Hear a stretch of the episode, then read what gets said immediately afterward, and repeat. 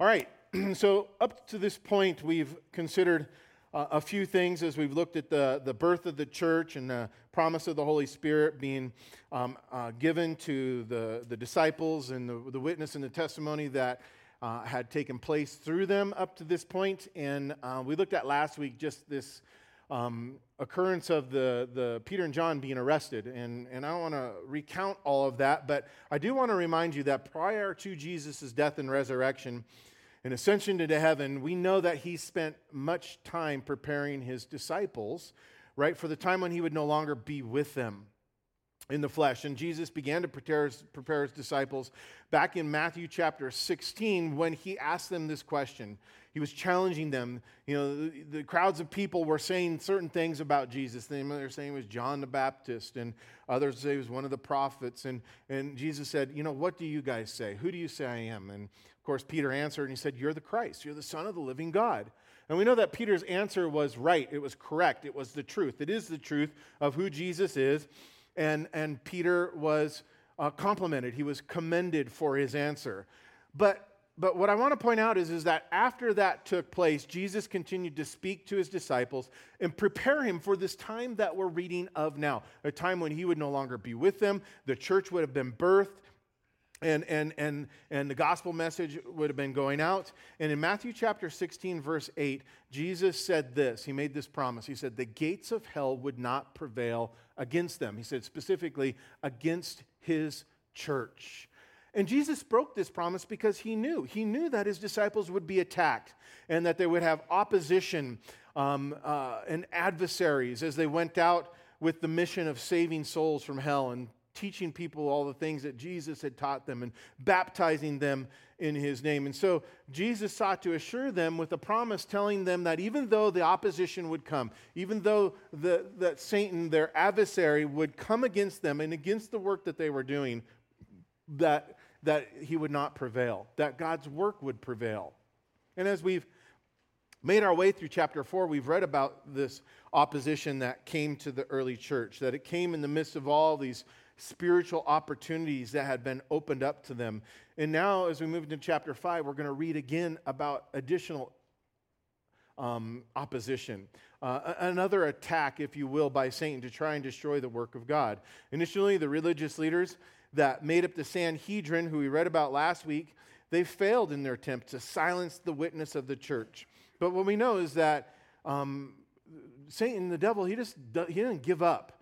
He, he never gives up. He simply changes his strategy, and we see that in this account. He, he changed his strategy. Remember, the first approach had been to intimidate the church, to attack the church from the outside. The religious leaders were arresting them and, and, and, and threatening them and in the hope that they would be frightened into silence. But I love it that the early church, they weren't frightened. They rallied together. As a matter of fact, they prayed. That's how we ended last week as we, we read their prayer. They, they prayed that they would receive courage and boldness through the filling of the Holy Spirit to continue to speak God's word in the face of the, the adversity, in the, in, even in the, the midst of these attacks. And as a result, they pressed forward and they continued to take ground for the kingdom of God. So when Satan's initial attack failed, we see that he turned to another plan of attack in that he wanted to he, we see that he had church he attacked the church from the inside and he used people who were a part of that early church to bring forth some disruption to try to cause disunity and discourage the work of god and in light of what we're going to read in these next chapters, not just chapter 5, but of this kind of persecution and suffering and tax that came upon the early church, and we know that, that it's still happening today. And I believe that as we see the end drawing near, that we're going to experience more of this ourselves as we, we take clear stands for, for God and for God's way. As we must be aware that our adversary, we talked about we have adversaries, but we also need to understand that our adversary is clever. And we'd like nothing better to bring division and strife from within, even within our own fellowship, to cause disunity and discouragement. In other words, let me put it this way the, the Bible refers to the devil with a certain terminology. Uh, in 1 Peter chapter 1, verse, or chapter 5, verse 8, it tells us that he comes as a devouring lion, seeking whom he may destroy. And so we know that if he can't succeed as a devouring lion, a lion, he, he switches tactics. Why I know that? Because the Bible also tells us in 2 Corinthians chapter 11, verse 3, that he's a deceiving serpent. And we're warned against the deceptions and the lies of, of Satan who will come and try to trick us and, and, and corrupt us from the simplicity that is in Christ. And, and lastly, we're even told in 2 Corinthians chapter 11, verses 13 through 15, that, that, that Satan and his, his minions, his, his workers of darkness, will also transform themselves into ministers of righteousness. In other words, they will appear to be something that they're not. And within the church, we even refer to this perhaps as, as false teachers who are, who are um, wolves in, in sheep's clothing, right? In, in 2 Corinthians, we're told there are false apostles, deceitful workers, transforming themselves into the apostles of Christ. And Paul says, and no wonder, for Satan himself also transforms himself into an angel of light. And th- those things need to be um, attention getters for us. We need to look at those, look at, look at that those, those different lenses uh, of, by which we might be attacked. See, Jesus told us in, in John chapter 8, verse 44, that Satan's a murderer and a liar. And we, the church, must be aware of this and prepared. Prepared for the attacks that will come against us, the external attacks and the attacks from within. I'm telling you, Personally, I have expected the attacks from without, but whenever an attack comes from within, whenever there's a betrayal within the church, right, or if you've ever faced a betrayal in your own life, you know, that always seems to hurt more, number one, and it kind of catches us off guard. Well, I never expected that. Well, we need to expect it. I think the early church, by what we read in chapter 5 here, didn't expect what had happened. I think that they were prepared and they dealt with it in a right way, but I think it caught them off guard, not expecting that. And I think we should not be caught off guard. And I believe that Jesus had prepared his disciples for these attacks. And, and, and the ones that we'll read about and have read in chapter 4, we'll read in chapter 5, and, and, and, and the ones that will come that we'll read about. But I believe that the church had a, a, a measure of preparedness because they succeeded rather quickly in the first part of the Great Commission. These attacks, the ones from without and the ones from within, they didn't derail them from the message, they didn't derail them from the mission.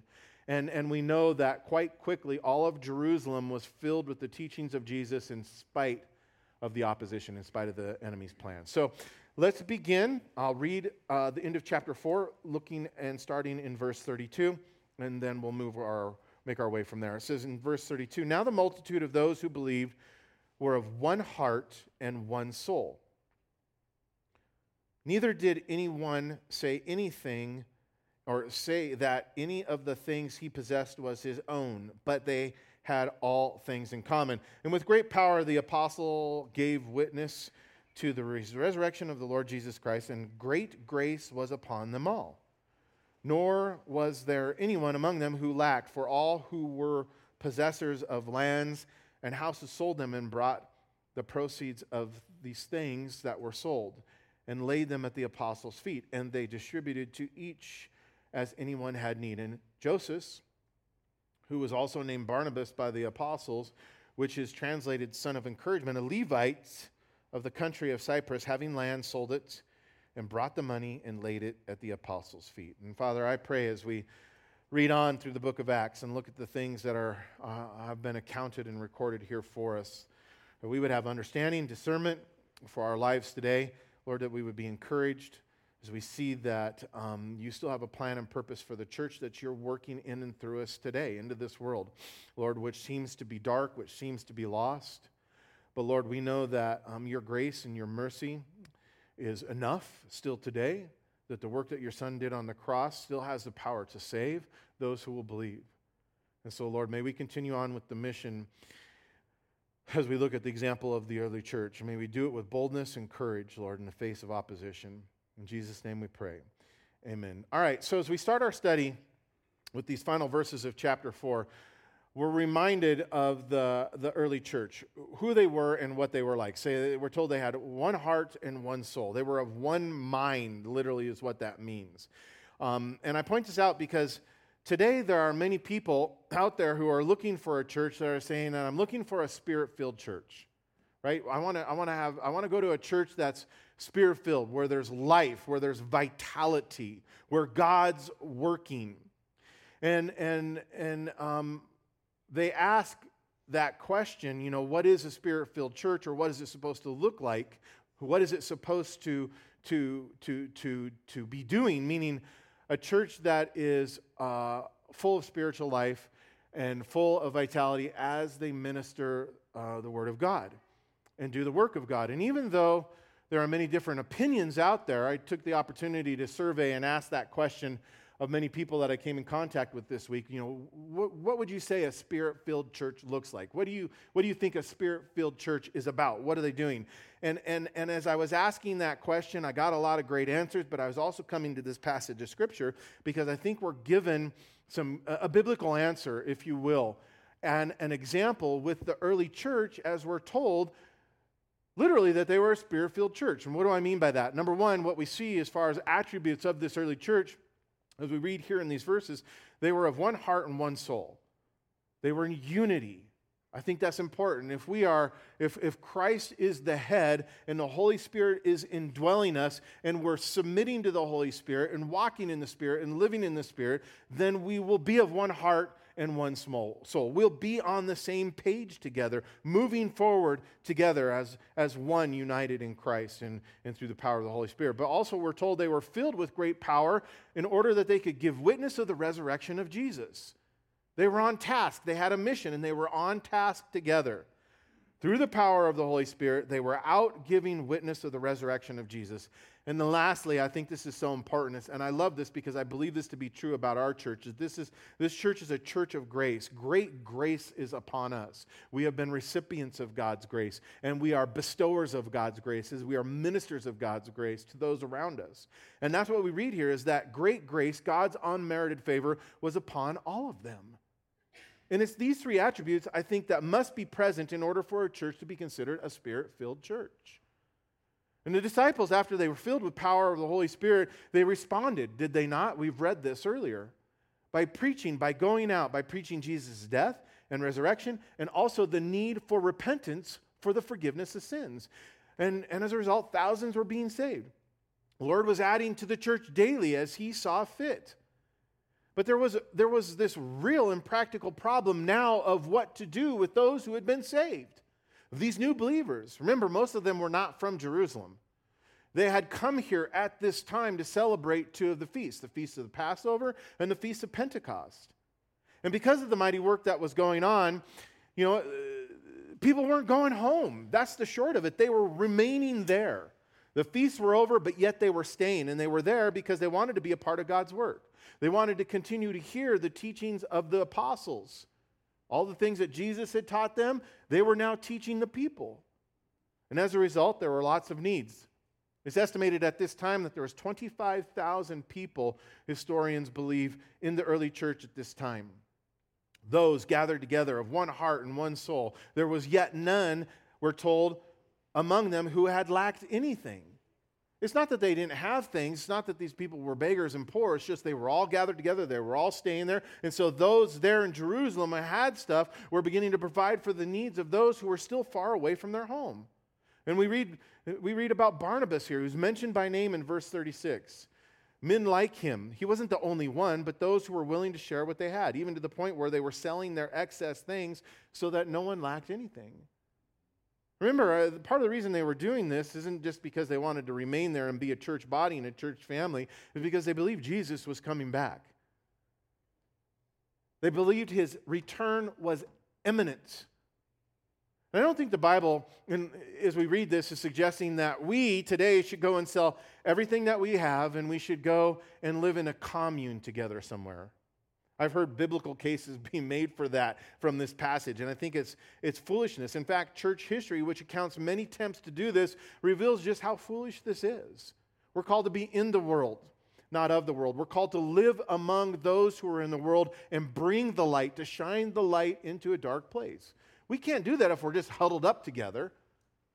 And that wasn't the intent, that wasn't the heart of the early church anyway, when we look at this in context what was going on is this is, is, is this, this example, this heart that they had, And, and, and it's a heart that we need to have, and it's a heart to give to others. It's a heart of others centeredness. And this is the type of heart and mind that he calls his church to have. A spirit filled church will have that heart and mind. They're other centered, they're giving. And I think that this heart that we're called to have moves us to prayerfully ask who I can help, where I can help, how and what can I give in order to glorify God's kingdom here on this earth. And ladies, we need to remember and we need to keep a biblical perspective. And I want to bring that up every time we look at this call to be a giver.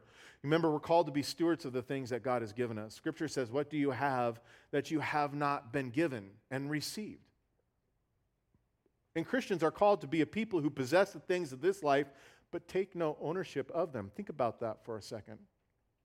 I think we get that whacked. We live in this world that has such an influence on us that we lose that godly perspective. What I have is not my own. God's entrusted it to me. God's entrusted what you have to you, and we need to be using that in such a way that He sees fit. And it's important for us as we look at this text here to see the generosity which flowed out of, of, the people who made up the church in Jerusalem, which was the direct result, I believe, of that great grace that we read about being upon them, that God had poured out upon them. Remember in 1 John chapter 4, verse 19, we are simply told this that we love because God first loved us.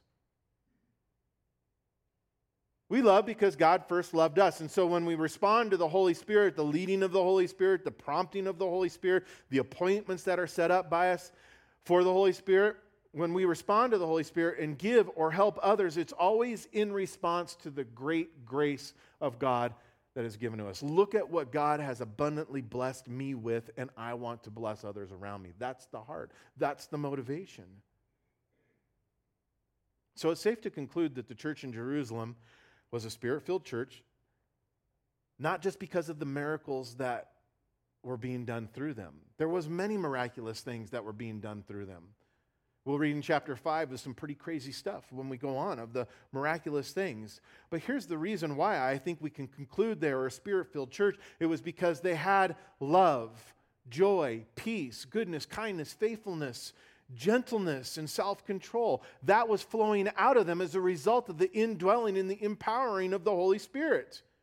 And so we must conclude that the working of miracles, because some people would say that a, a spirit filled church is one where miraculous things is, is taking place. I think that's part of it, but it's not the evidence of it primarily. In fact, the Apostle Paul wrote in his letter to the Galatians about the outward evidences of a person, not just a church, but a person who is filled with the Holy Spirit. And, and we make up the church. And so it, it reasons to conclude that these things would be evident. What is it? The fruit of the Spirit, right? Love, joy, peace, long suffering, kindness, goodness, faithfulness, gentleness, and again, self control. And as a result of these godly attributes in the lives of the the, the, the, the, followers of Jesus who made up the early church, we see that this spirit filled church in Jerusalem was unified. There are three key attributes that we see here that was the result of it unity. They were unified, we're told. How do I know that? It says, of one heart and one soul. Furthermore, we're, we're told that they were magnified, meaning those around them had a high regard for them.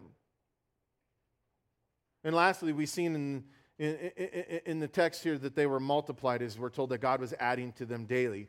A, a, a church that is spirit filled is a church that is alive, and you will see growth. I think you'll see spiritual growth, but you will also see growth in numbers as God is adding to it. Where there is life, there are these things. There are these things. And my prayer is that we here at our church that we would be other centered that we would be God loving, Holy Spirit filled, and that we'd have the heart and the mind of Jesus. But hear this even though a church, and even our church, and others like ours, and, and, and, and the other church, even though a church may be all of these things, it's no guarantee that, it, that there won't be internal problems, internal attacks, and even disappointments. Look, we read of that here in, in chapter 5. It says, as we read on, but And that's, that, that but can be a good thing at times, and other times it can reveal a not so good thing. In this instance, we read about how the church was just on fire and they had one heart and one soul and they were doing the work of God and there was great power and there was all this wonderful stuff going on. But a certain man, we read here, named Ananias with Sapphira and his wife, sold a possession. And he kept, part, he, kept, he kept back part of the possession, the proceeds. His wife also being aware of it and brought a certain part of it and laid it down at the apostles' feet. Very similar to what we read about with Barnabas, right, earlier. But Peter said to Ananias, Why has Satan filled your heart to lie to the Holy Spirit and keep back part of the price of the land for yourself? While it remained, was it not your own? In other words, saying you could have done anything you wanted with it. And after it was sold, was it not in your control? I mean, after you sold it, you could you could give it all, you could give none, you could keep it. But he says, Why have you conceived this thing in your hearts? You have not lied to men but to God. And what we see is, is that he, he, he revealed that he sold it for a certain amount and he gave an amount to the church and said that's the amount that he sold it for. He lied, he kept some back. And then Ananias, hearing these words of Peter, right, fell down and breathed his last breath. So great fear came upon all those who heard these things. I would imagine so.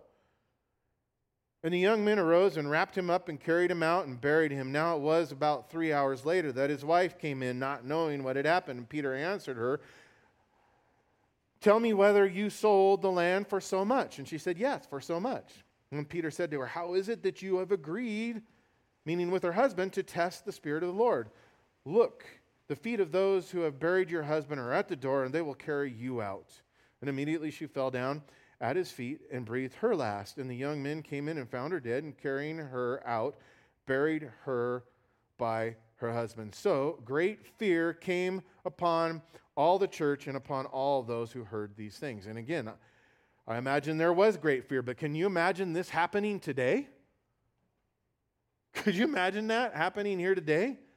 I think most of us can probably imagine the hypocrisy of Ananias and Sapphira in the church today but not the falling dead down part, not the falling down dead part for those who were being hypocritical, those who were lying, those who were in sin. But I suspect if this was happening today, I, uh, I suspect that we would all take our Christian walk and really, as we see this, a call to purity, a call to holiness, a call to honesty a little bit more seriously, would we not?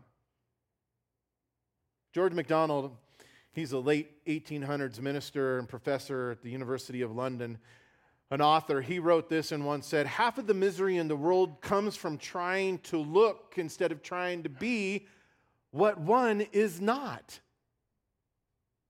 Man, that's a true statement. Half of the misery in the world comes from trying to look instead of trying to be what one is not. And every time I read this account of Ananias and Sapphira, I'm, I'm intrigued to what was going on in their minds, why they did what they did. What was happening here? As I try to understand what was going on, I, I really suspect that greed was involved. But like Peter said, it was theirs, right? It was theirs to begin with, and no one was forcing them to give what was already theirs. So maybe in addition to greed, they were compelled by pride. I think that was a huge part of it. I think they were compelled by their pride and schemed together as they were envious of, of Barnabas and others who had received attention from giving their proceeds of the sale of their land to the church. But I also wonder, as I consider this account, how Peter must have felt when Ananias and Sapphira dropped in, down dead and breathe their last breath as a result of their deception, as, as, their, as their result of their unwillingness to tell the truth. Peter was given the opportunity to speak the truth, and they, they, they held on to their lie. They were unwilling to repent. I think it's part of the reason why we see the severity of it at this time in the actions that took place. And I don't know about you, but if I was Peter and I was in this situation, I'd be shocked. I'd be like, I didn't expect that to happen. I don't think anyone expected that to happen. But I would also cause me to go, okay, Lord, if there's any sin in me, I need to repent of it right now. I don't want that to happen to me. And even though there are many things for us to speculate about, what we know for sure is that God gave Peter discernment, right? God revealed to Peter what Ananias and Sapphira had done, how they had tried to deceive the people into thinking that they were better than they really were. You get that? They were presenting to be someone they were not. And the name that Jesus gives to this kind of behavioral practice is this word hypocrisy.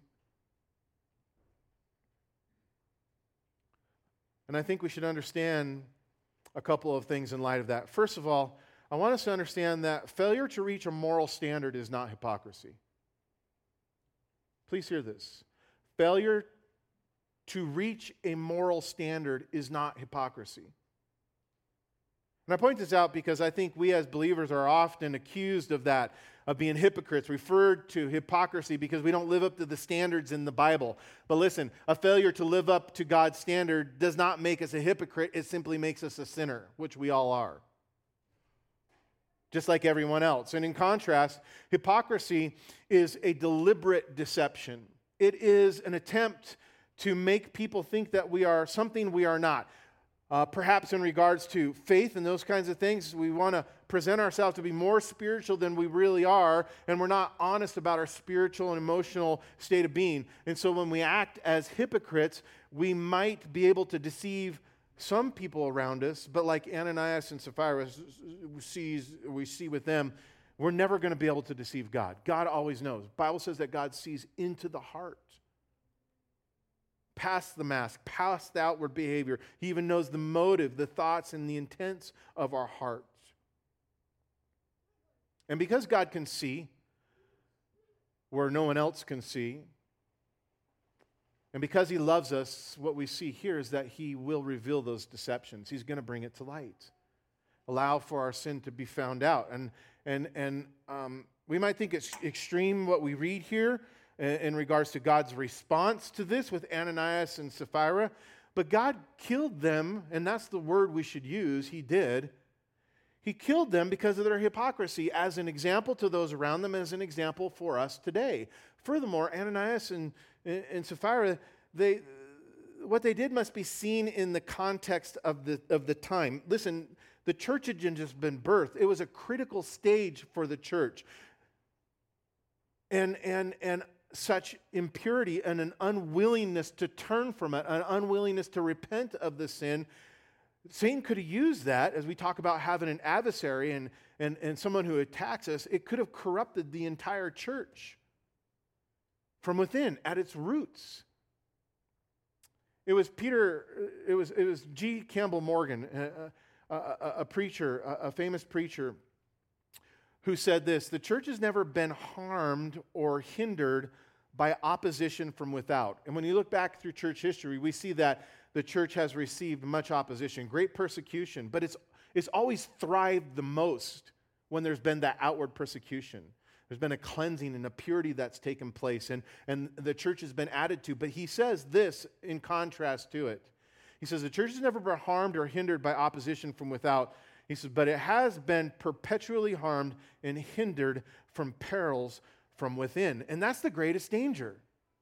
The greatest danger is what can take place within the church by God's people as Satan will influence us into ungodliness. And so, even though we may not see this kind of harsh punishment happening in a, a literal sense today, the bottom line is, is I want us to know is even though we who are all hypocrites at some time, we probably aren't at the risk of dropping down dead as a result of it. But I will tell you this: is hypocrisy does kill. It kills still today. What do I mean? In other words, for a Christian, the first thing that hypocrisy will kill is our Christian witness. You want to have your witness ruined before the rest of the world? Uh, be a hypocrite because people will see the masks we wear. People will see those acts that we put on when we try to be something we're not, rather being honest with them. Furthermore, hypocrisy will kill our joy. Here's the reason why is because hypocrisy leads us to the place where we are analyzing and critical of others in order to justify our own deceitfulness. So it robs us of our joy. It kills our joy. The last thing that hypocrisy kills is our peace. Because when you're being a hypocrite, when you are living with a lie or with a deception, you live in fear that someday someone's going to really find you out for who you are. And we're robbed of our peace. It kills our peace. And as we consider the consequences of the sin of hypocrisy, We should remember the harsh words of rebuke, I think, that Jesus spoke against the hypocrisy of the religious leaders. And he spoke this harsh words to them in Matthew chapter 23 because their hypocrisy kept them from admitting their need for him. Remember in Matthew 23 he said he said, "Woe to you scribes and Pharisees, you hypocrites." And he says he says you clean the outside, but the inside's filthy. He says you're like you're like whitewashed tombs. All fancy on the outside but full of dead men's bones on the inside. And listen, we have to understand this in light of what we're called to because the Christian life requires us, it demands transparency. So we can't hide behind masks in an attempt to pretend or be someone or something we're not. Here's the reason why because the very beginning of our faith, think about this. The very starting point of our faith, the very genuineness of our faith, is rooted in the fact fact that we recognize and admit and confess that there's nothing good inside of us and that we're in need of Jesus, who alone is good. That we come before God completely broken, completely empty, and in need of Him for everything. And if we start there, why would we move away from that? So let us avoid this misery of trying to look like something we're not and, and keep coming to God as we walk with Him in honesty because when we do so, He promises to continue to make us into something new when we do that sanctification, when we honestly come to Him. We read on in verse 12 and it says, Now, and though and through the hands of the apostles, many signs and wonders were done among the people. So we're talking about the miraculous works that took place. And he says, and they and they were all with one accord in Solomon's porch, there in the temple. Yet none of the rest dared join him. So there was this huge group of people who knew what was going on and heard about Ananias and Sapphira and said, No, nah, I don't want nothing to do with that. But that group of people, it says, that group of people esteemed them highly. They, had a, they were still held in high regard. And believers were increasingly added to the Lord, multitudes of both men and women, so that they brought the sick out into the streets and laid them on the beds and couches, that at least the shadow of Peter passing might fall on some of them. And the multitude gathered from the surrounding cities to Jerusalem, bringing sick people as word went out, as what we're told, even beyond the cities of walls of Jerusalem, and, and, and those who were tormented with unclean spirits, and they were all and they were all healed.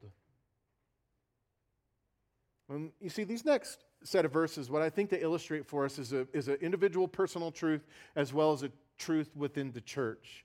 In that, when God purges sin from our life, when God purges sin out of the church, there's growth. There's growth inwardly, personally, and growth within the church when there's purity. And such is the case within the church as a whole. And this is what we were told after God judged sin and purged out Ananias and Sapphira. And with that being said, I want to say that the church here at this church, our church, we will accept anyone who walks through the doors in their search to find and worship the true and living God. Anyone. I don't care what they believe. I don't care uh, who they are or what they've done, and neither should we. They're welcome here in their journey, in their search to find and worship the true and living God. However, guys, listen to this.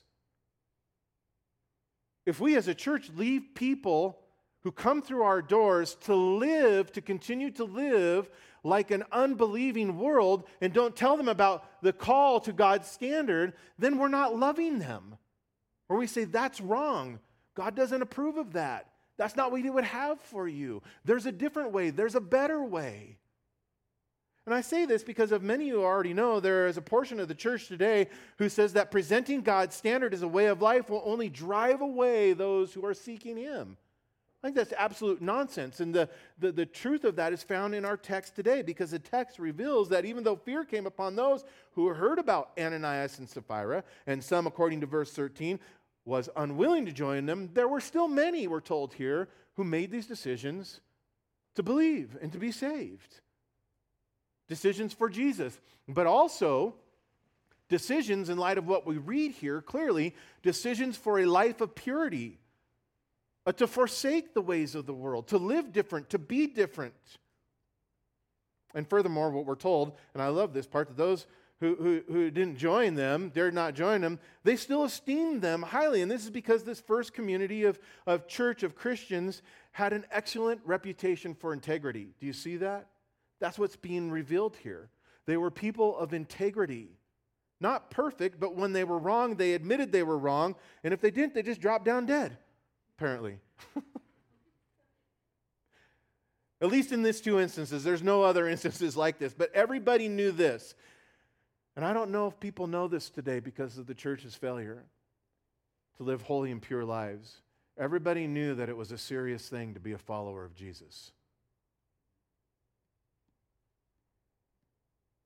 Consequently, the church continued to be used miraculously by God. We read that, and it grew exponentially, as we're told at this time, that it began to multiply as God increasingly added to the church. So let's just say this. Not only did um, was Satan unable to defeat the God, the work that God was doing with an attack even from within the church, we see that, that God does what he does best. God took what Satan intended for evil and he worked it for good. And that's a promise that we have for our church today and for our lives individually. If there is evil that is coming against you, we have this promise that God will work it to good. He'll work it to good. Listen, I, I, hope we never are, and I don't think we are. I hope we're never the in or popular place, even within the church community, where people go, go to Calvary Chapel, just because it's popular or it's the in place for people to hang out. I don't want us to be that. But what I do want is I want, I want us to be this, and I want our lives to reflect this. I want for those of us who have been um, touched by Jesus, who have come to Jesus. I want people around us to know and understand that um, we, as believers, are called and have a need to be in a place of purity. I, I, I, desire, I think that this church needs to continue to be a place where God's word is the standard, not man's opinion. Our church needs to be a place that, even if it's painful as we're convicted by the Holy Spirit of our own sin, of our own unrighteousness, when we're called out, that, that we'll, main, we'll remain unified in one accord with each other, in one accord with Jesus, that we won't run away from that. A place that um, may be uncomfortable at times when the Word of God is uncompromisingly taught, meaning verse by verse, chapter by chapter, line upon line, precept on precept. I mean, there are times, guys, where I come to passage and I'm like, oh, can we just skip over this? This is hard stuff. But it's God's word and it's truth and it needs to be brought forth. May we never turn away from that. May we always be a place like the early church of power and purity, a place of hope and encouragement, a place where the multitudes will gather together and bring their sick and bring their tormented, a place where Jesus resides so that we may abide in him and experience the healing and salvation that he brings. A place, I think, that is an, we need to be a place that is an offense to those who are against God. I think it's a radical statement, but that's what we read here. And the early church was radical. They were an offense to those who were against God and these indignant religious leaders who opposed Jesus Christ. That's what we read on in verse 17. It says, Then the high priest rose up. All these wonderful things going on, right? And the high priest rose up with all of them, the sect of the Sadducees, and they were filled with indignation. And they laid their hands on the apostles and put them in the common prison. But at night, the angel of the Lord opened the prison doors and brought them out and said, Go, stand in the temple and speak to the people all the words of, the, of this life. And when they heard that, they entered the temple early in the morning and taught. But the high priest and those with him came and called the council together, and with all the elders of the church of Israel, and sent to the prison to have them brought. But, verse 22, when the officers came and did not find them in the prison, they returned and reported, saying, Indeed, we found the prison shut securely and the guards standing outside before the doors. But when we opened them, we found none inside. Now, when the high priest and the captain of the temple and the chief priests heard these things, they wondered what the outcome would be, especially in light of all the miraculous stuff that had been taking place. Like, what, what's going on now? So one came and told them, saying, Look, the man the men who you put in prison are standing in the temple and teaching the people. Then the captain went with the officers and brought them without violence, for they feared the people lest they should be stoned. And when they had brought them, they set them before the council, and the high priest asked them, saying, Did we not strictly command you to not teach in this name? Of course, that's the name of Jesus. And look, you have filled Jerusalem with your doctrine and intended to bring this man's blood on us. And now we know why they were indignant, is because the truth was being brought out about what had happened to Christ and who did it. But Peter and the other apostles answered and said, We ought to obey God rather than men. The God of our Father, the God of our fathers raised up Jesus, whom you murdered by hanging on a tree. Him God has exalted to his right hand to be the Prince and Savior, to give repentance to Israel and forgiveness of sins. And we are as witnesses to these things, and so also is the Holy Spirit, whom God has given to those who obey him. So we read here at the end of this in verse 29. Again, Peter repeating what he has spoken previously at the first time he stood before them in the courtroom setting that you know we need to obey God rather than men. And I think it's safe to say that this statement is a statement that we all agree with, right? Anyone disagree with that? You can raise your hand. We won't make too much fun of you. yeah, we ought to obey God rather than man. And that can play itself out in the world today in, in many different ways. But I think that this statement, this truth that we all agree with, is something that we might too quickly pass over. Why? Because we live in a society where, where we are not commanded to abandon Jesus, where we're not told that we can't obey Jesus, that we can't preach in the name of Jesus. And I think it's possible that we're not too far removed from this kind of society being like this, where it would be a crime to do so. But the fact of the matter is, is the current problem isn't that we're not commanded to, to, to, to not obey God. The problem is, is that we're seduced into not obeying God. We're seduced into not obeying God. And we're done, it, it happens, it happens through these three things the lust of the eyes, the lust of the flesh, and the pride of life. And this is what the world is constantly saturating us with. But we're, told in 1 John chapter 2, verses 15 and 17, to not love this world and the things of it. Why? Because if we love the world and the things of it, then the, the love of God isn't in us. And it says that these things, the lust of the eyes, the lust of the flesh, and the pride of life, which are of this world, it's passing away, quickly passing away. If you think about that in that terminology of passing away, why would we want to be a part of something that is dying? Why would we want to be connected to something that is dead? Death. It says here at the end of that passage in verse 17, but he who does the will of God abides forever. That's the contrast. And, and, and, what is the will of God for our lives? The will of God for our lives is seen with the early church here is not just the Great Commission, but it's a call to purity, it's a call to holiness, to live differently than the rest of the world. And this call to live differently can be quickly compromised as we choose to obey man rather than God, can it not? And this is done when we place the things of this life in the place that only God deserves. Sadly, with the state of this current world, there are lukewarm Christians, those who are neither hot or cold for Jesus. We're told about that in the book of Revelation that there are those like that. There was a whole church, the church of Laodicea was like that. And, and, and when we're in the state of lukewarmness, we, we can be easily seduced into disobeying God. And so there's no need to threaten with jail or death because we just willingly do it. Today, we're told that uh, statistics show this, this, this, this truth. I think, it's, I think it's probably a little high, but I'm just going to go with it. That in the United States, current reports show that 60% of the population still claims to be evangelical Christians, the Christianity for their faith. I'm surprised with that. I, I thought it would be less. But because of that, I suspect that most of our Christian population today would deny that they are Christians if it meant going to jail or it meant being put to death. That's just an opinion. I would say this unfortunately, we live in a time when it's easy to be the type of Christian who openly chooses to obey men rather than God. And also, it's easy today to be the type of Christian who, who chooses to obey God instead of men and, and attend church on a regular basis and never be challenged with God's standard.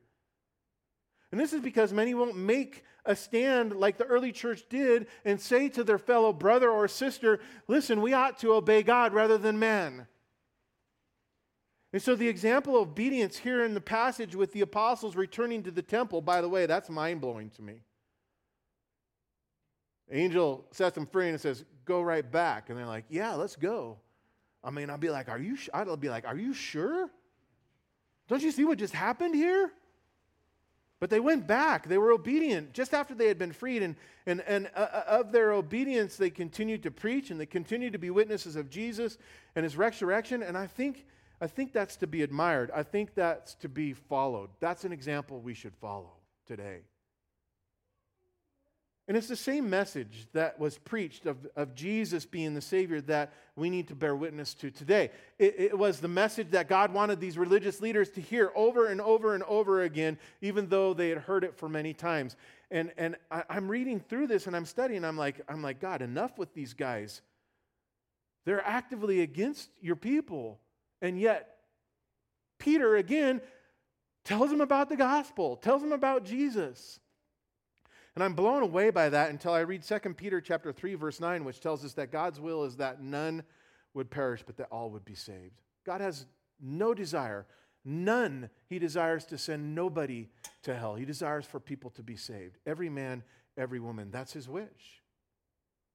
God is long suffering, He's merciful, and He's full of grace. And this is why He continued through Peter and the other apostles to tell these religious leaders about their need to repent and to believe in Jesus for salvation. And, and maybe today that's you here. You're here today and you've heard this gospel message before and you've done nothing with it and you're hearing it again and, and if so, you need to understand that God's giving you another chance. God's giving you another chance to hear this message of redemption and salvation and forgiveness of sins so that you too can be saved from eternal death.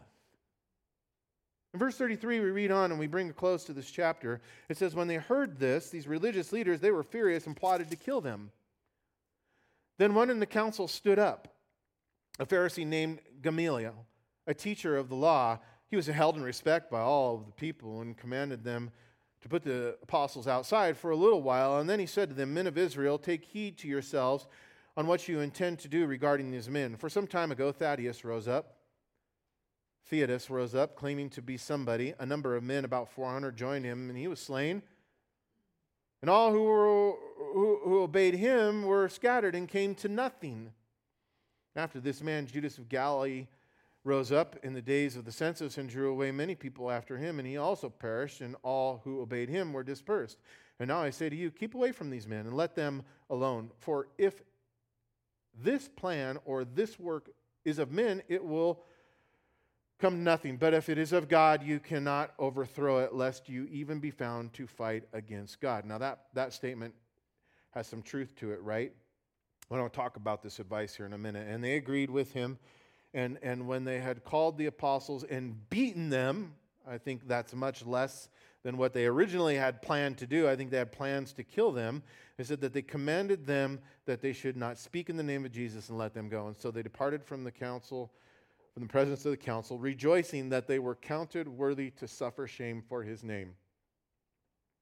And daily in the temple and in every house they did not cease teaching and preaching Jesus as the Christ. What a testimony. What a witness. And again, the nation of Israel is represented by the leaders, rejected Jesus as Lord and Messiah, and in turn, they were furious and had plotted to kill the apostles. Now, it's likely that I truly believe that this leader Gamaliel hadn't given this advice, that that's what had happened. The apostles that were there before him would have been put to death. They received more than a beating. But again, we see that God's bigger than any circumstance and nothing can prevail against the plan or the work of God. No man can.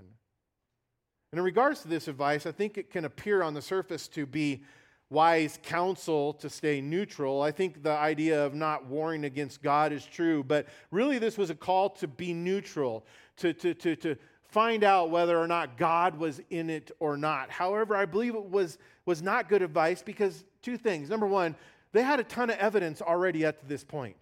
I mean, where Peter walked and his shadow was being cast, people were being healed by that. It was all in the open. There was tons of evidence.